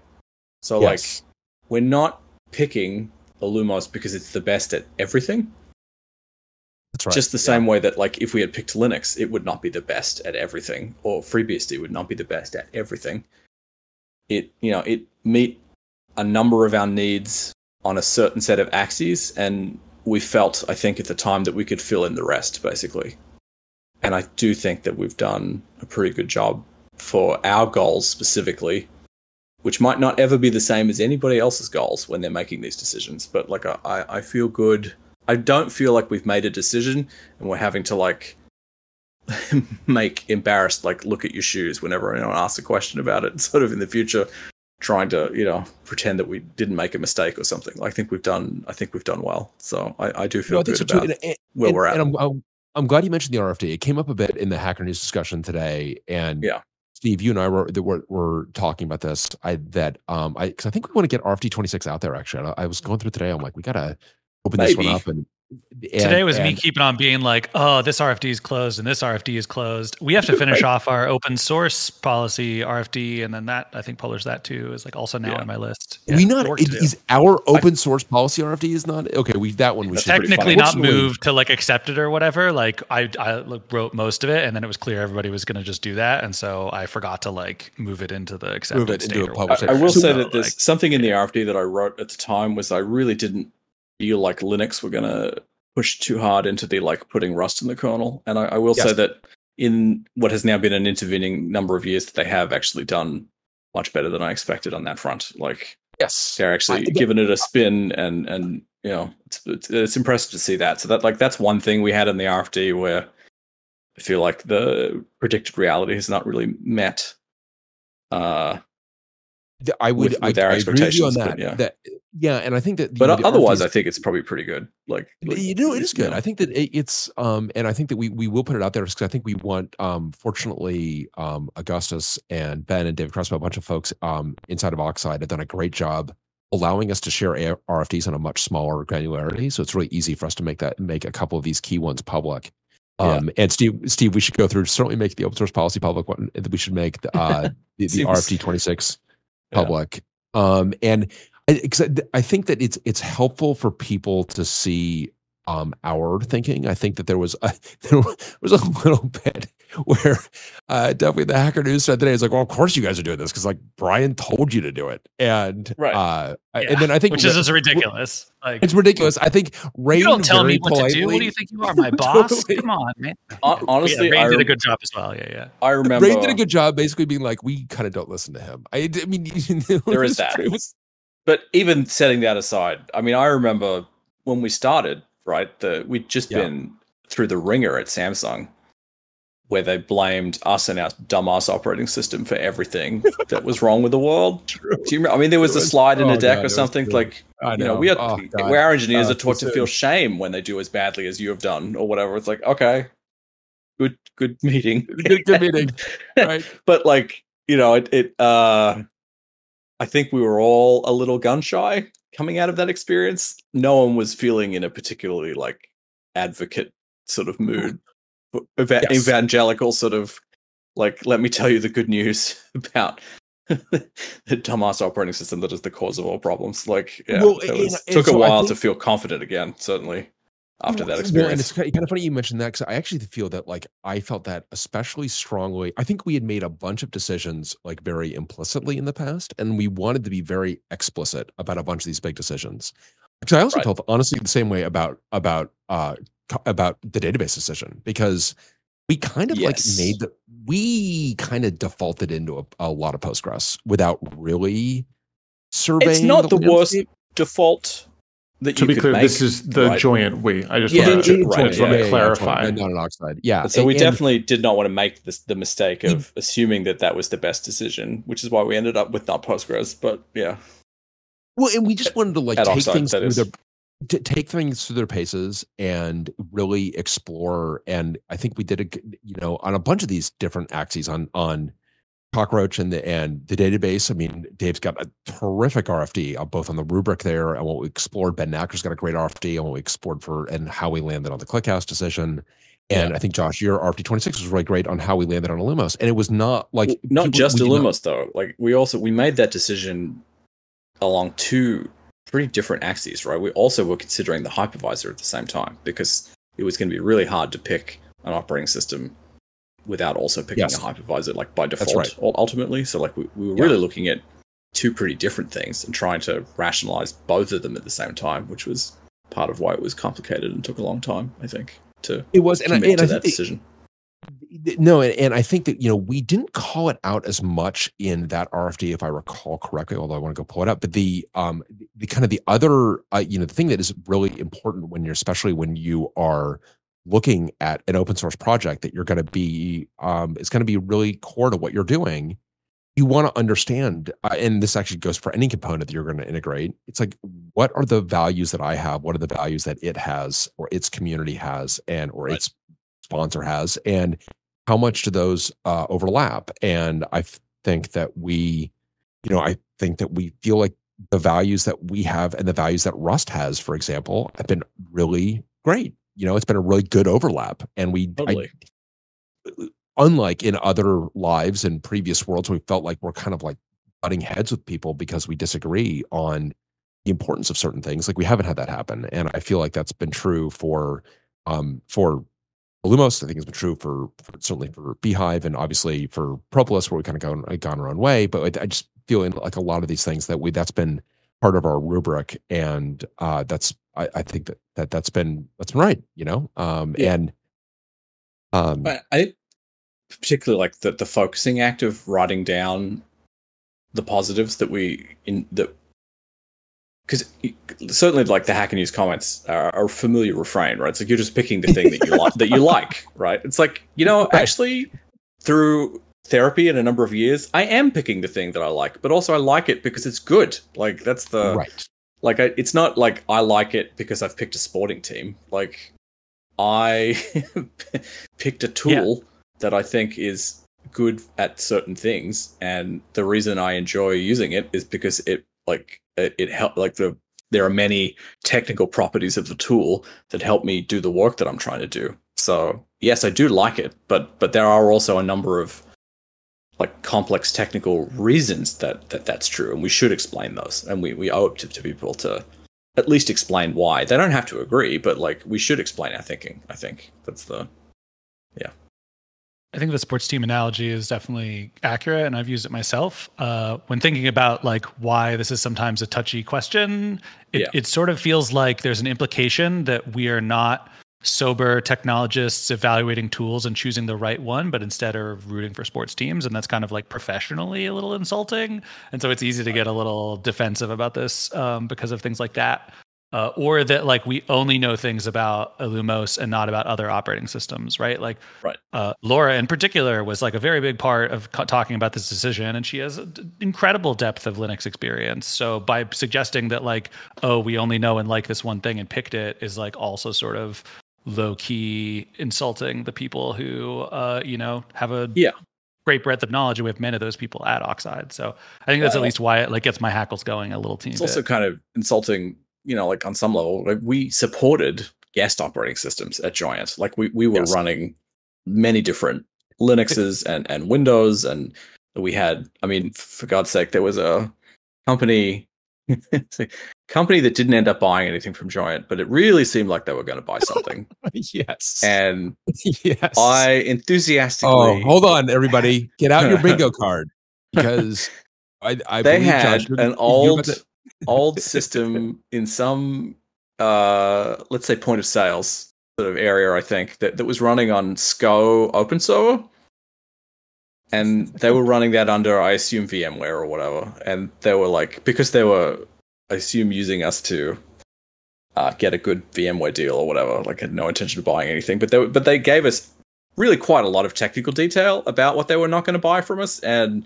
so foolishly put our back into, so we we supported for a, a good week there, like S C O OpenSolaris under the Giant SmartOS. We, we being you, uh, I think frenetically did the work to get and going. Yeah, it way worked. Deep. It definitely worked. I remember uh, when people talk about the glory of the Unix past, I would like to direct them to S C O OpenSolaris, in which one has to relink the kernel to change certain aspects of the I P address configuration of the machine. So, you know, it's not all great in the past, actually. Certainly there was a lot of, like, you know, at some point we stopped panicking and starting returning E I O, things like that. Like, let's not let's not think too too well of the the distant I do uh, love era before. The, the the Wikipedia page for OpenServer, it's like OpenServer, source model, closed source. Like, source model, none. source model, none. It's like, what? Okay, so when we say OpenServer, what do we actually... Yeah. What is the yeah. open in open server? There was that period of Earth's history where yes. Open V M S and Open Server and uh, Oracle's open open systems. Open systems. No, this, this is. This I remember. Is, yeah. No, th- this is this early history of Sun. It's about, it's about the open system. Open, open systems, systems right. being like no, because I told you like I've told you what the A P I is. It's open. That's right. It's yeah. like there's like a book and, and everything.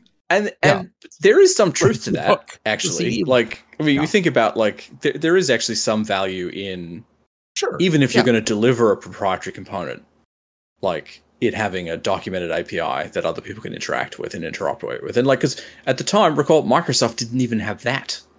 Like, it took acts of parliament in foreign countries to get them to talk about S M B, right? I mean, basically. So...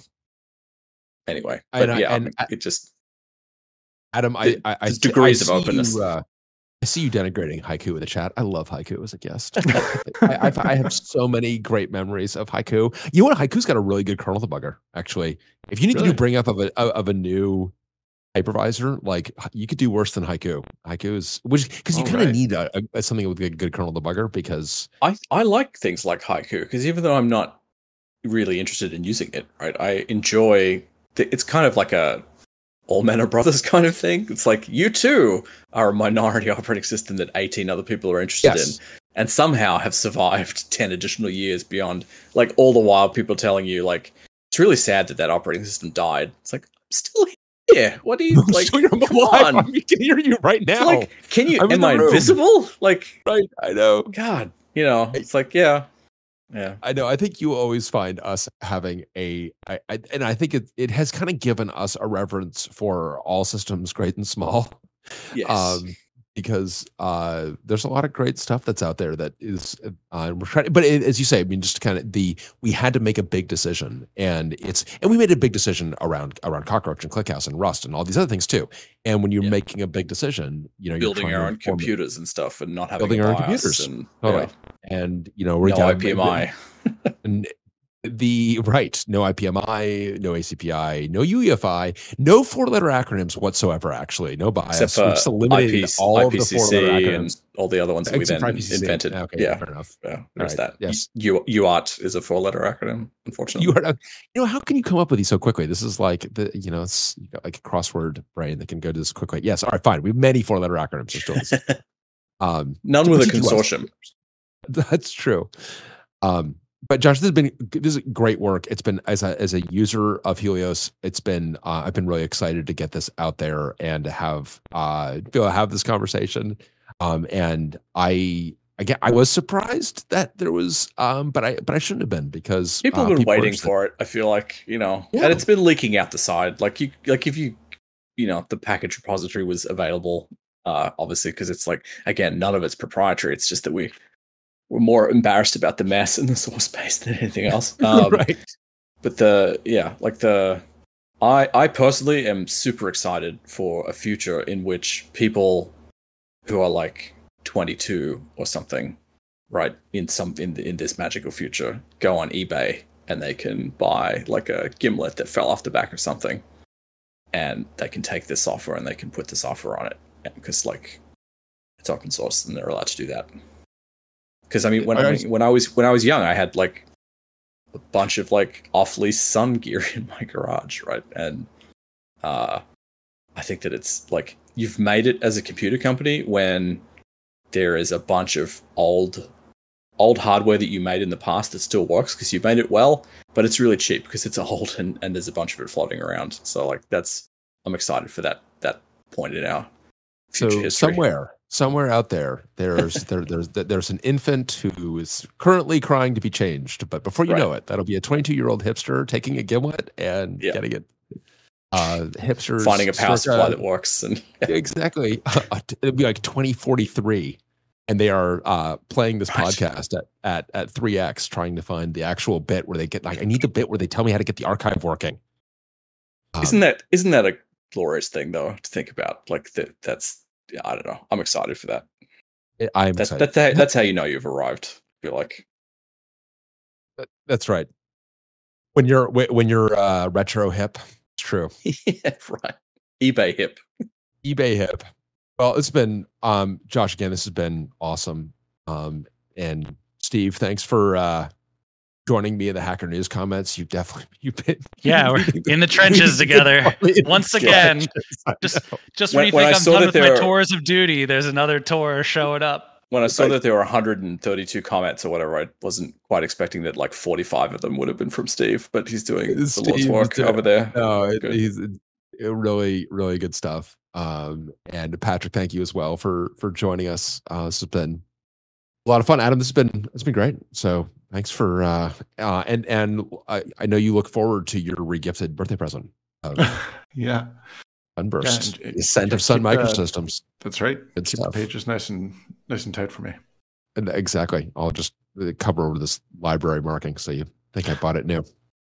Good meeting. Um, good meeting. Absolutely. All right. Well, we um, I think the, I know a, a bunch of people have asked, so look for um, I think we want to do a deep dive on Crucible coming up soon. So um, the uh, stay tuned our for our storage service to be clear. Our storage service um, with Alan Hansen and crew. Um, so uh, look for that in a in a future episode. We also want to get to I think we've got a bunch of uh, Patrick, want to have you come back and talk Propolis. I think we got a bunch of things we want to talk about. So stay tuned.